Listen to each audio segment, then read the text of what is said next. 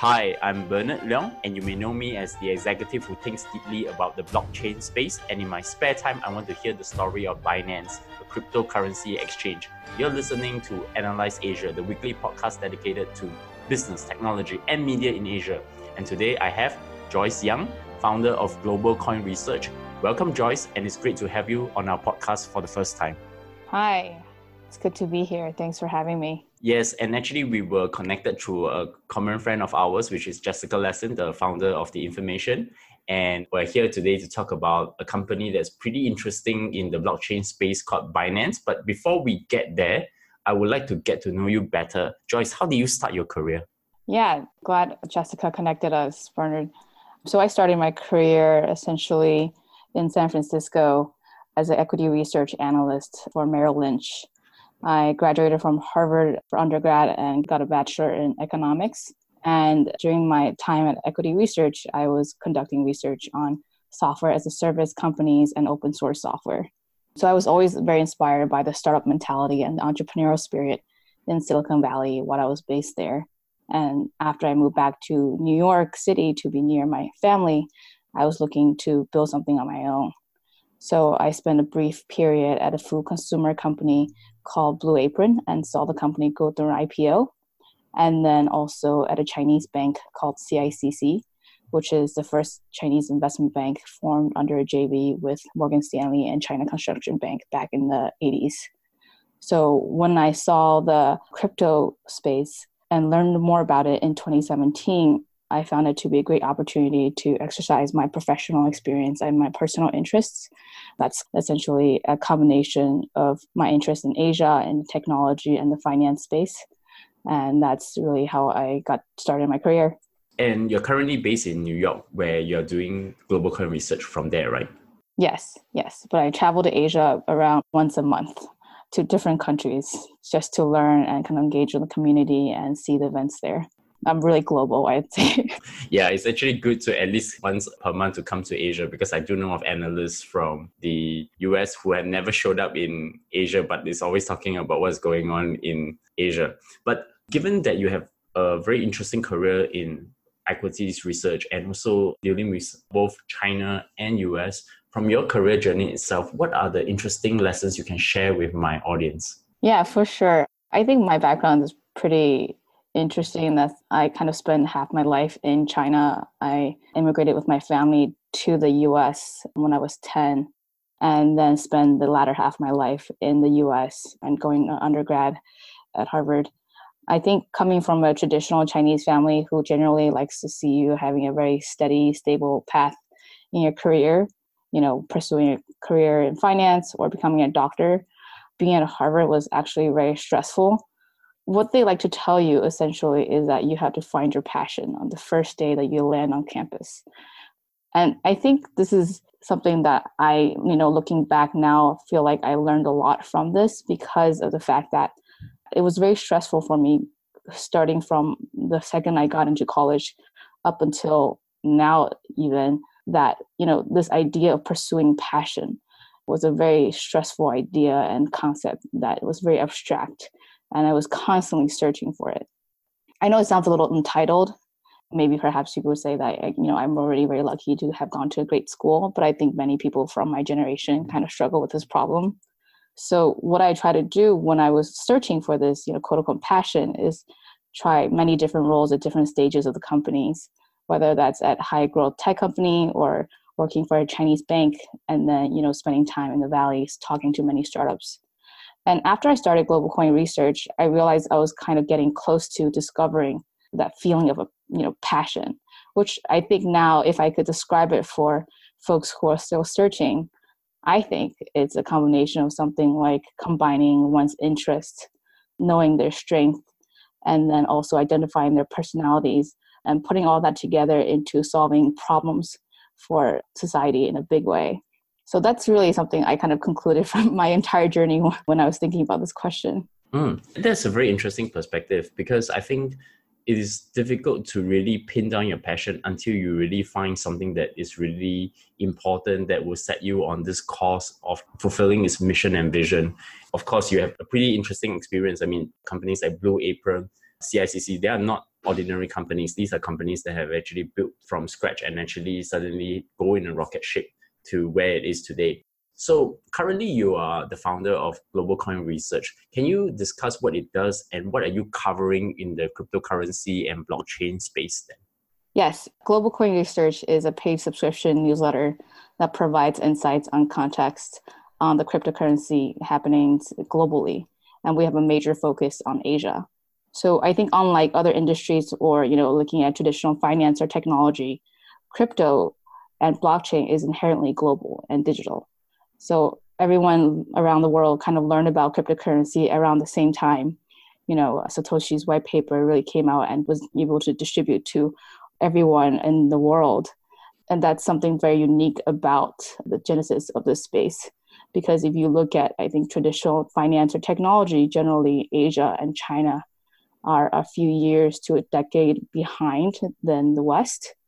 And, that's partially driven by the regulatory environment and how kind of where the direction, the leadership were taking each of these countries. But I think crypto and blockchain is fundamentally different.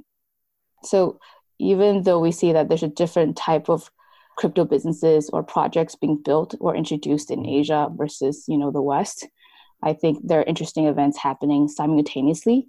So for someone who loves China and Asia consumer technology like me, and then I really appreciate the creativity in the way that these companies build out their adoption and virality, I think cryptocurrency is a great entrance for folks who didn't know anything about Asia, but now has to understand Asia to see the full picture of crypto.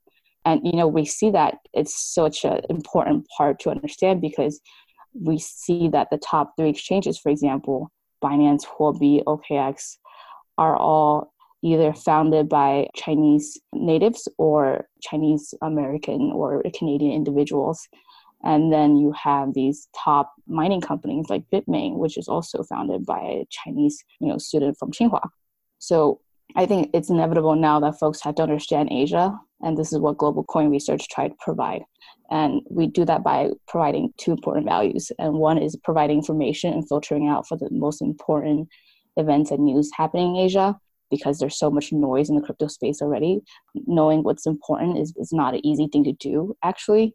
And then second, we try to contextualize the events and the happenings and the most important things through interviews and podcasts and analysis with the most important industry leaders and influencers and kind of thinkers.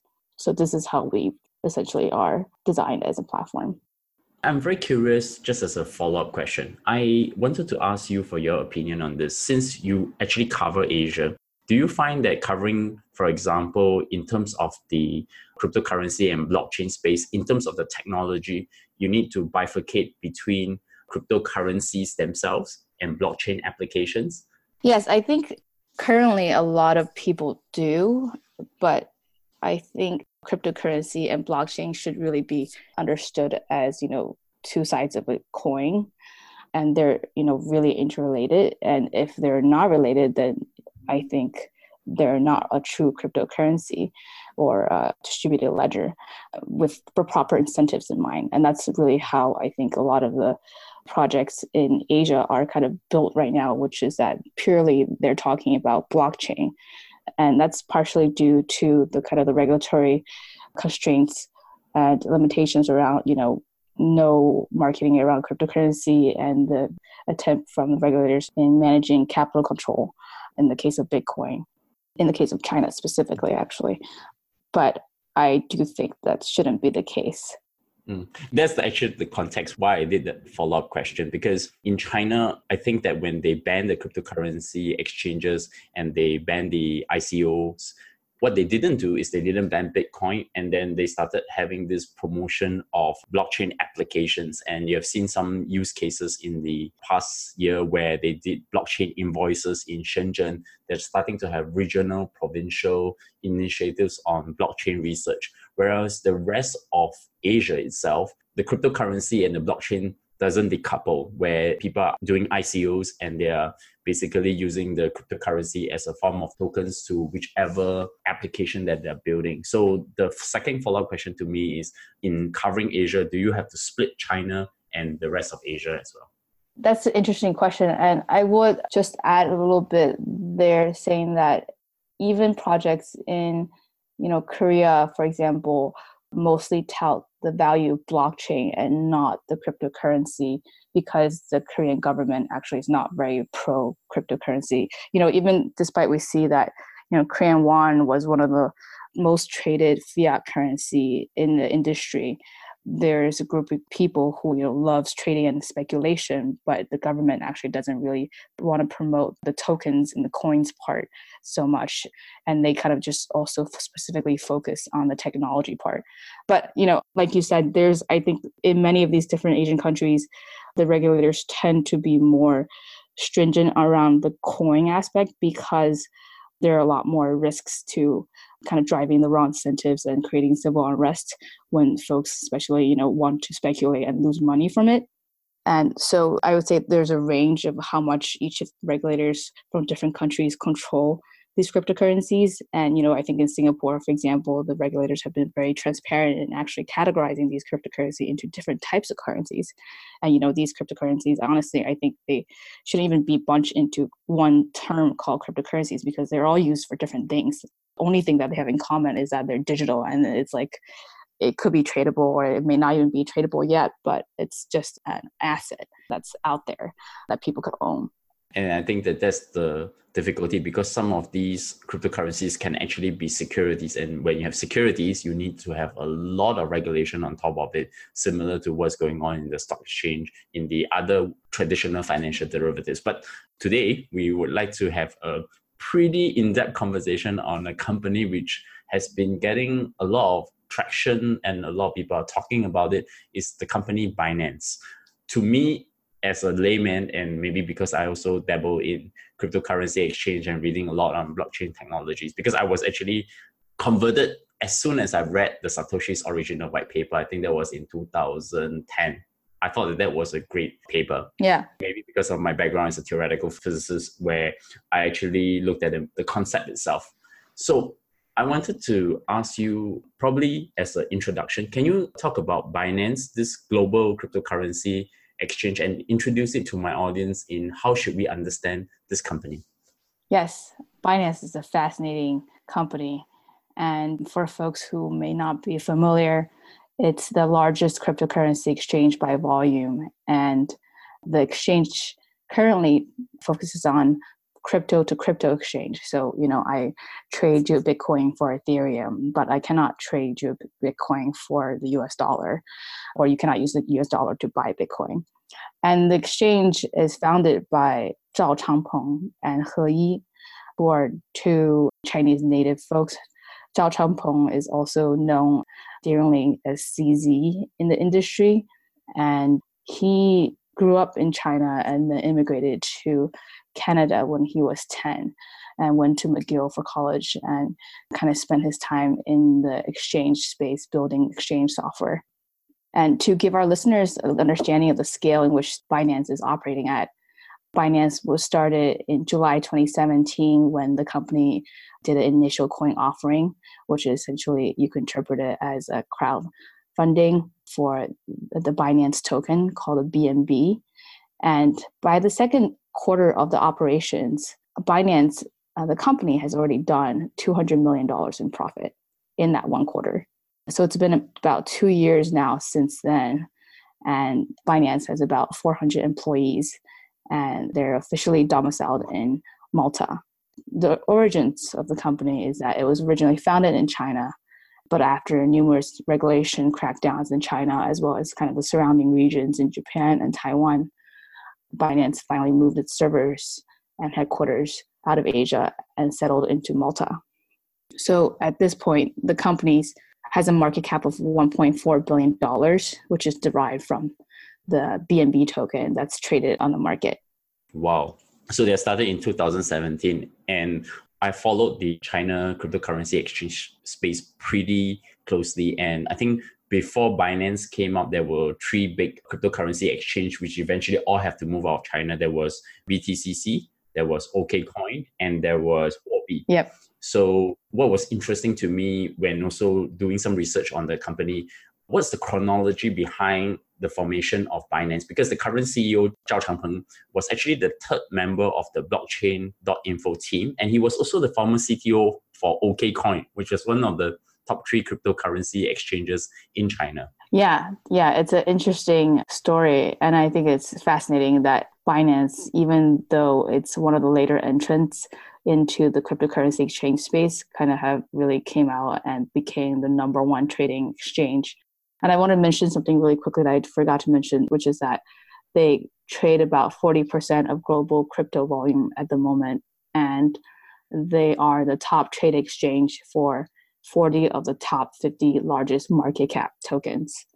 And the second largest exchange after that, Bitfinex, by volume, I think does about half of the trading volume. And that's about $400 million worth of daily trading volume.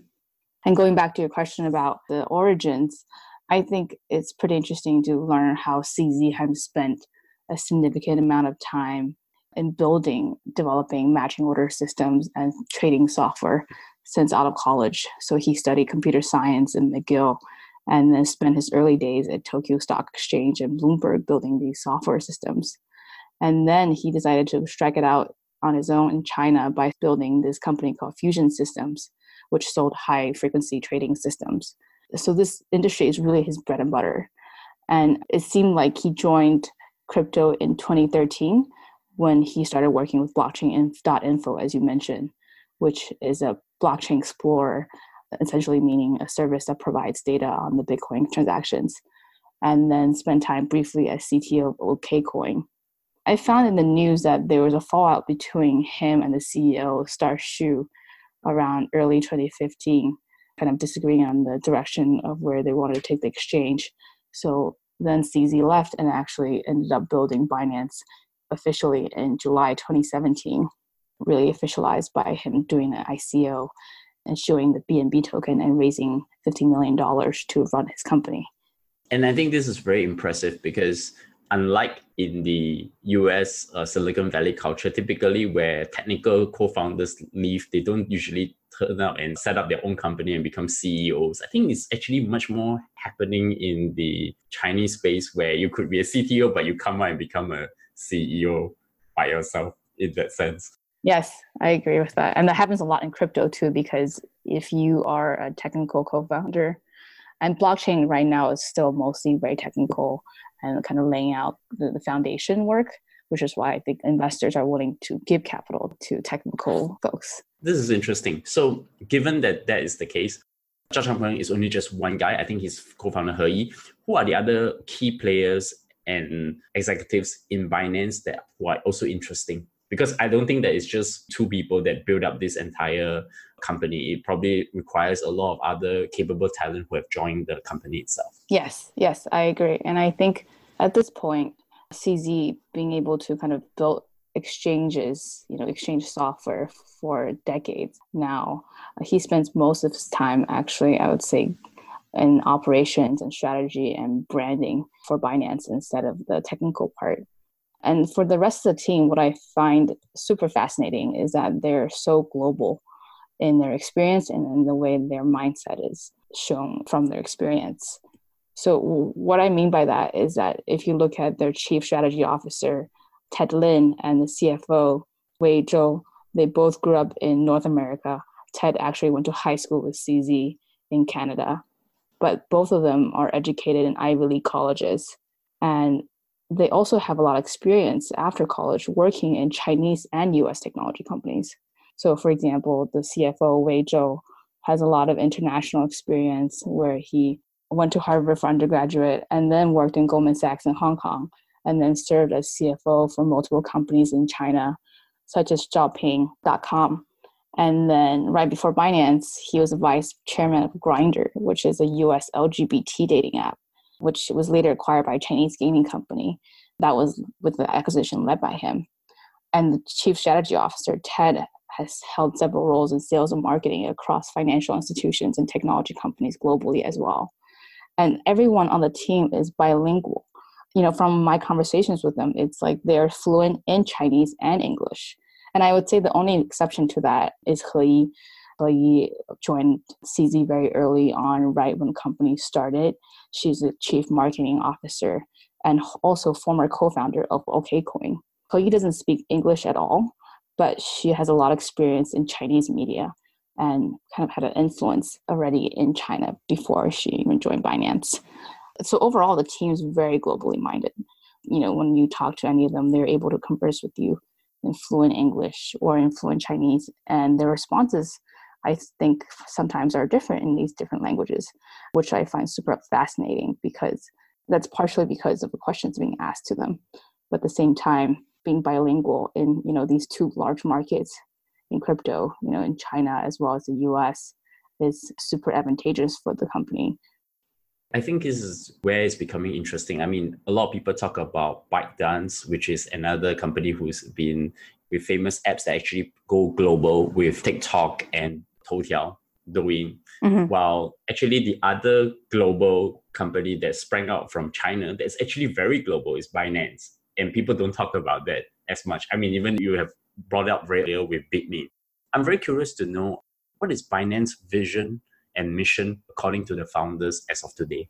Yeah, I think from my observation of the company, it really looks like a lot of the direction is set by CZ.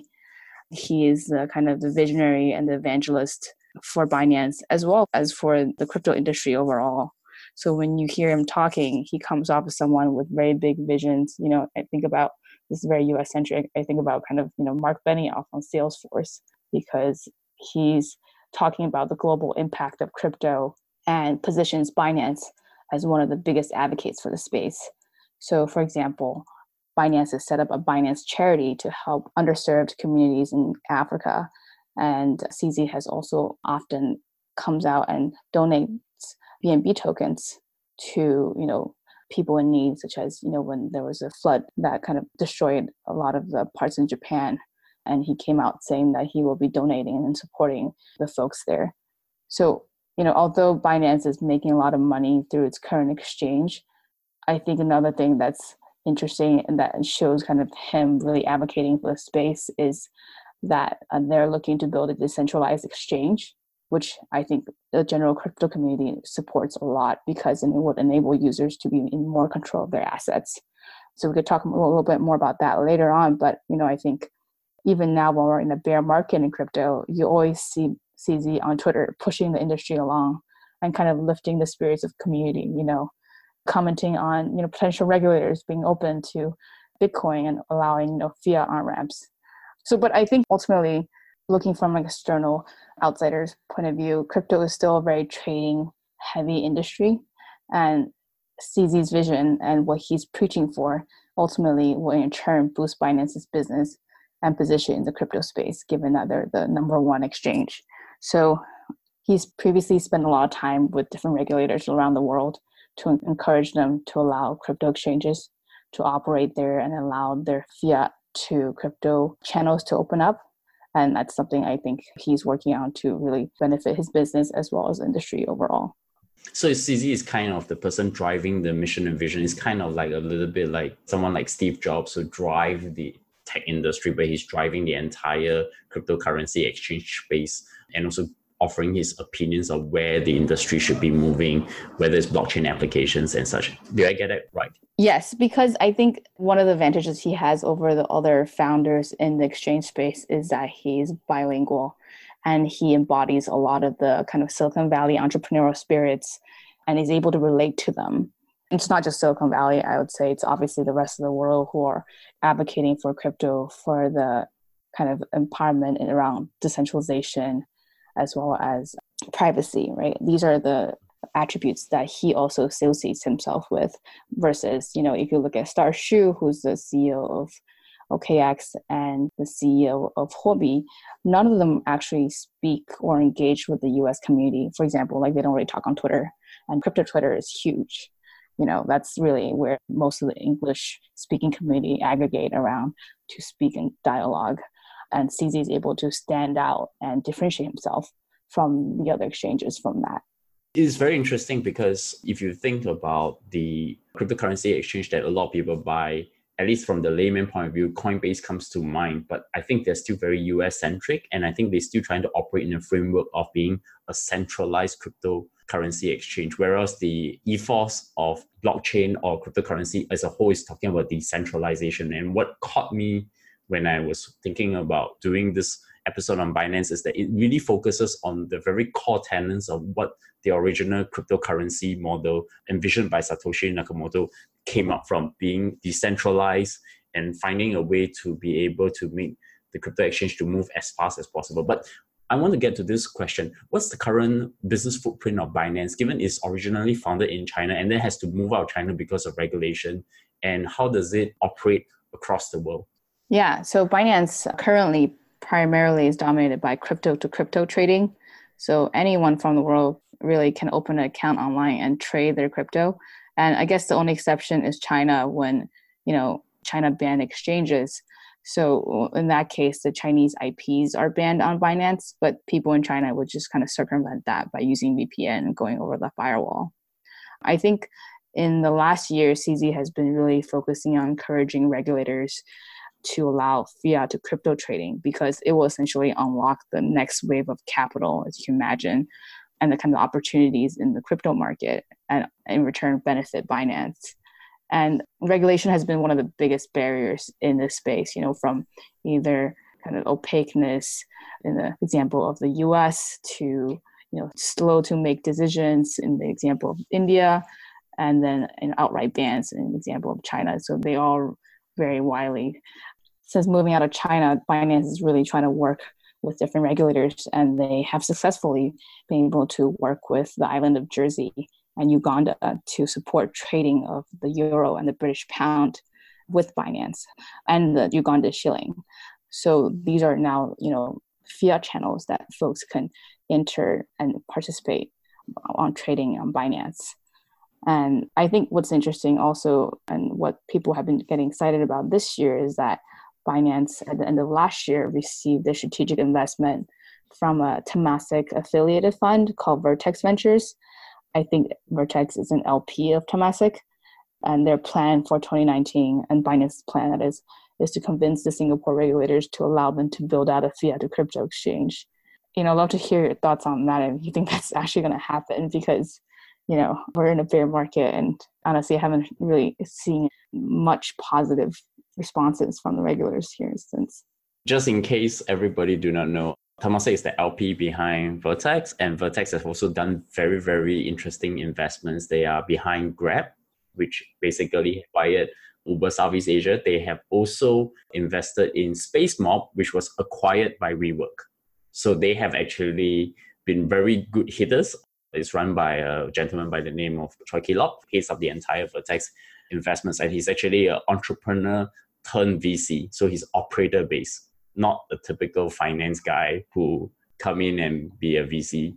But I think for the case of Singapore, they would be more deliberate, because the policy for cryptocurrency, at least from my understanding and talking to friends in the Monetary Authority of Singapore, is that I think they want to take a more deliberate approach towards cryptocurrency. It would take some time.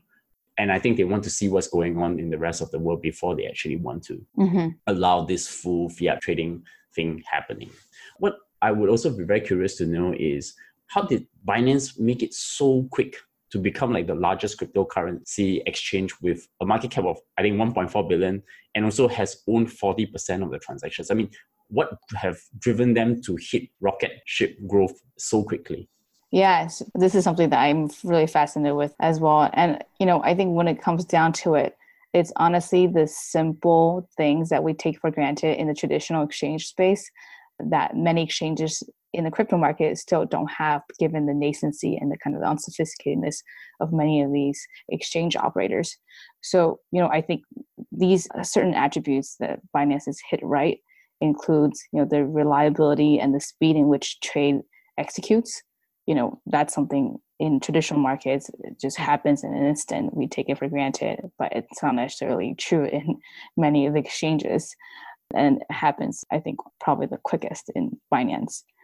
And then the second is good customer support, you know, just having people responding to your questions on Reddit forums and having an active Telegram group where people could actually seek for help whenever they, lose their private keys or access to their accounts. And there are people who are there to support and help you is something that's, I think, underrated in the cryptocurrency space. And that's especially hard because many projects and exchanges operate on a decentralized level. So you can imagine, for example, Binance has a lot of their team members in China, in Japan, in Singapore, and trying to operate and manage a team like that is not necessarily the easiest for many folks or executives who are not used to managing a decentralized, remote teams. And then last thing, I think just making sure that your funds do not get stolen, because I think, unfortunately, many people may have known about the cryptocurrency exchanges getting hacked and read that in the news. And that happens to, the largest exchanges in Japan, like Mt. Gox back in a few years ago, to last year when 400 million was hacked from one of the leading exchanges in Korea. So these are all big fears from, a regular citizen who just wants to make a quick buck or wants to hold on to their tokens and learn about the cryptocurrency space. But just these simple things, if they're unable to even feel like they could safely secure their tokens or assets in the exchange, then that's the big driver driving them away from working with this exchange. And sometimes exchanges also has a lot of hiccups in the operations where, the transactions don't go through. Once you have one bad interaction like that, that drives the customers out. So I think as a result, just by having lots of experience in the exchange space and having a team that's able to kind of rally behind this idea of pursuing, high quality exchange, CZ is able to sustain that ongoing kind of momentum. And he's also very good at PR. And like I mentioned before, he's very active on Twitter, and he also spends time with Chinese media. So, he's able to gather the mind shares of both continents, well, not just both continents, and, all over the world, I'd say, but obviously appeal to the largest users of crypto and traders of crypto, which are folks in Asia as well as the US.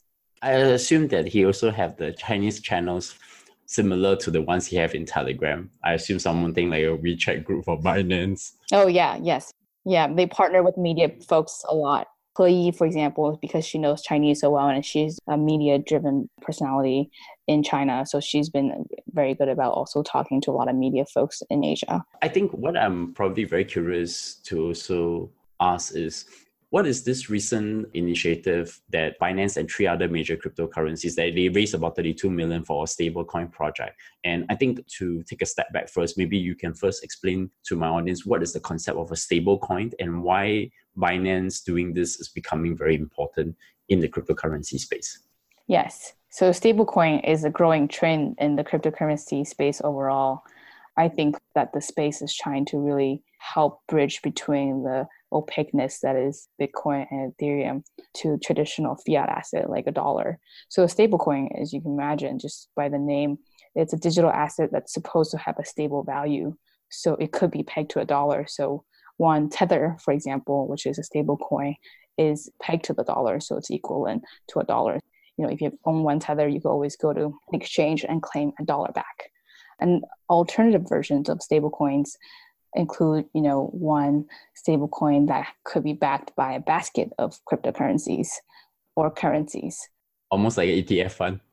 Yeah, I guess so, yeah. But they're supposed to stay stable, and that's the thing. So the value has to stay stable, because the idea is that now people do this in cryptocurrency and blockchain project, which is that they pay out people's salaries in stablecoins because, that is more stable than volatile markets that we're seeing now. And so if you pay Bitcoin or Ethereum to folks, that could reduce in value to half in a month.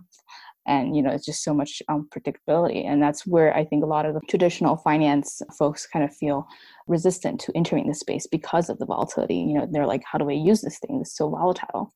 So that's kind of how stablecoins was born and really gathered a lot of traction. And the specific stablecoin that you were talking about that raised $32 million is a stablecoin project, I believe, named Terra. And Terra is also a stablecoin that's based on an algorithmic design. So what that means is it's stabilized based on certain rules underlining the token supply and the demand. So whenever If the stable coin, for example, prices go up, then the company will try to increase the supply to make sure the prices come down. And they do that kind of automatically with, you know, rules built into the blockchain.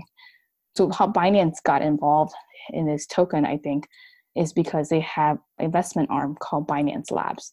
And the Binance Labs essentially just invests in different projects they find promising. And their goal is to kind of really help the space, push the space along, encourage people to continue build.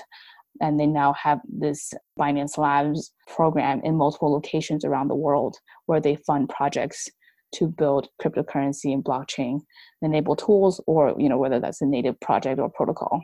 Just a very curious question, follow up from that. Why did they work with the other cryptocurrency exchanges? I mean, if this is pretty much, they're very good and they're technologically very sophisticated as a cryptocurrency exchange, why wouldn't they go alone with Terra?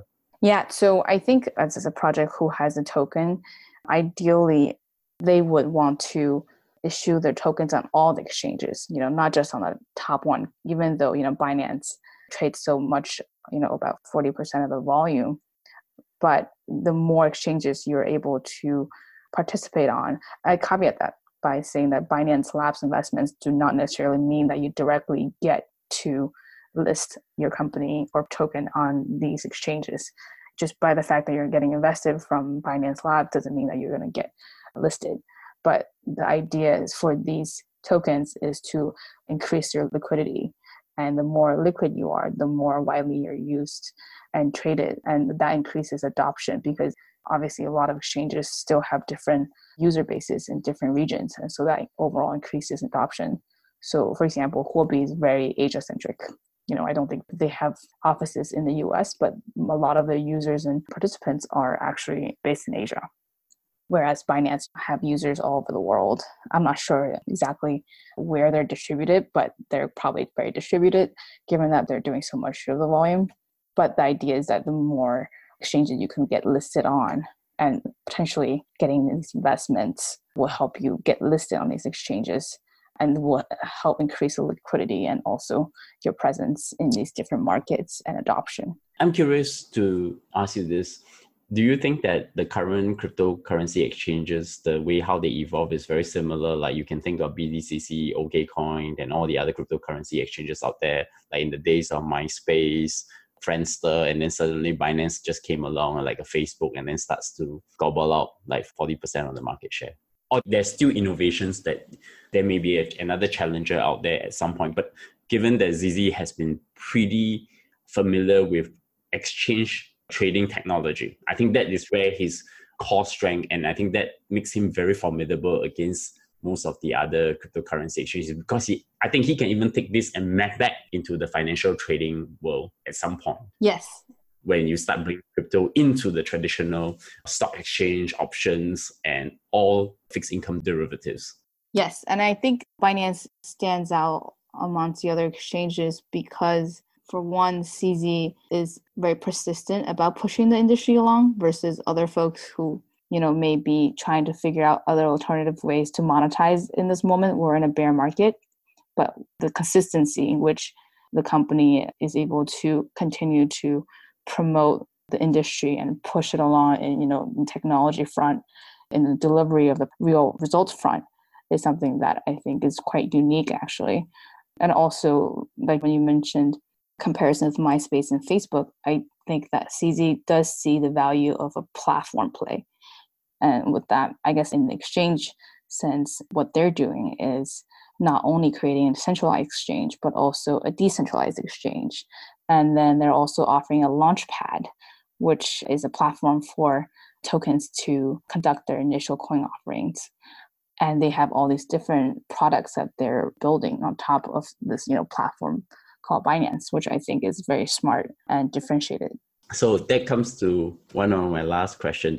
They have recently launched something called the Binance Chain, which is actually a blockchain that's made by Binance. And maybe please correct me if I didn't understand it clearly. So what does this mean for the business? Is it a new form of technology and why is it important? Yeah, so I would say that Binance originally was built as a centralized exchange. The problem with centralized exchanges is that your money essentially goes to a centralized party like Coinbase or another exchange, and it sits on their servers somewhere, and there are potential risks of getting it hacked. And we've seen that in the cryptocurrency space especially. So given this increasing trend to empower owners to hold on to their own assets and to improve security from the current type of cryptocurrency ecosystem, Binance built their own blockchain called the Binance Chain. And that's actually not built from scratch, but it's based off of an SDK from this project called Cosmos and their consensus algorithm called Tendermint. And they built this Binance Chain, and on top of that, they built a decentralized exchange. So what the decentralized exchange allows you to do is hold on to your own assets right until you have to make the transaction. So it never leaves you and never goes into the exchange servers until you make the transaction. And then, the transaction is immediate. So it makes it a lot less vulnerable for attacks. It must be interesting because it's kind of trying to pass the responsibility of owning the crypto assets back to the owners. Right. As we have already learned in the past few years that there's a million Bitcoins out there that is missing because people have lost the keys or put it in some old computer hard disk that they forgot about. Right. Is that where they want to move their goods? Yeah, I know. I think, it's something they probably are aware of. And what this decentralized exchange play for Binance, I think, is just being able to provide a different offering for every person who has a different need. It's not that they're moving away from the centralized exchange to the decentralized exchange and, moving all the trading on there. But what they want to do is being able to provide that service as a centralized exchange, which already is very good at monetization and it's, runs very well on its own. And then now also provide this decentralized exchange for folks who chooses to, who probably are more savvy in trading kind of decentralized exchange platforms to have that choice to use that. So I think that's quite smart because it's something that's complementary to the centralized exchange rather than actually taking away any kind of competition. It feels like it's designed for hedge fund managers who is trying to do very quick transactions and they want to make sure they always have the money in their own bank. Yeah, for sure. And they have their OTC desk as well now that they're setting up. So I'm sure it's going to be very active as well. Joyce, many thanks for coming on the show. And I don't think that this will be the last time we'll be talking about Binance. I think there's a year ahead and we are probably going to have another conversation coming up soon. So in closing, I want to ask you two questions. Can you first recommend a book, movie, podcast, or anything that have recently made an impact to your work and personal life? Yeah, so I hope no one on your show has already mentioned this, but I've been just reading $1 Billion Whales. Oh. It's about the story about the 1MDB scandal and the corruption in the Malaysian government. I'm not sure if you've heard of it, but it's... Yes, I've read it actually myself. It took me 2 days to finish the book when it came out, written by two of the Wall Street journalists who have uncovered the story. Yes. It's quite interesting. And I think actually sometimes I read about Jolo, the main character, and I see some parallels between him and some of the scammy entrepreneurs in the crypto space, which there are many, unfortunately. But it's very refreshing to read such a book about a real life scandal like that. I think eventually it's going to maybe be made into a movie and it's going to be starring, the guy from Crazy Rich Asians, Ken Jeong. Oh, really? Because he has look. Yeah, I think he's the right actor for that role. Because he had to be busy, he had to be scammy. In that depiction, he was the accurate depiction. But anyway, it doesn't matter. I also want to highlight another book, which I think is the 1MDB report written by Claire Newcastle Brown, who happens to be the sister-in-law to the former Prime Minister of UK, Gordon Brown. And she started this Sarawak report. And without her getting the information for Gustav Java, which I think is the key witness to the 1MDB scandal, the Wall Street Journal guys wouldn't have gotten the information to actually uncover the entire conspiracy. Oh, wow. Yeah, I'll check it out. And of course, I probably should just also put some caveats because she's having an ongoing spat with the Wall Street Journal guys because she claimed that they stole her leads on that. So I probably should just caveat that. But I think I always think that we should just read every perspective of the same issue so that we don't get ourselves into a situation of trying to be biased or being pushed by one point of view. So yeah, I agree. Just to close off the conversation, how do my audience find you? Yeah, they could find me on Twitter. I'm at Joyce in NYC, or, you could find us and follow us on Global Coin Research on Twitter. That's spelled with Global Coin RSRCH. Or, you know, easier way would definitely be going to globalcoinresearch.com and be sure to sign up for our newsletters, where we give one complimentary newsletter a week for our readers about Asia crypto. So we'll love to see you guys there. And you can definitely Google me at Bernard Leung. You can find this podcast on iTunes, Stitcher, SoundCloud, Acast, and Himalaya now. And of course, I forgot Spotify. Tweet to us if you have any feedback and give us a 5-star rating on iTunes, 1-star on Pocket or Overcast. And most importantly, just send me your feedback. And I would like to thank some of my listeners out there who have been helping us to tweet out some of the stats and some of our recent episodes, particularly the Western Union one. I wanted to thank most of the audience who have been listening to that episode. So once again, Joyce, many thanks for coming on the show, and I look forward to speak to you soon. Thank you so much, Bernard.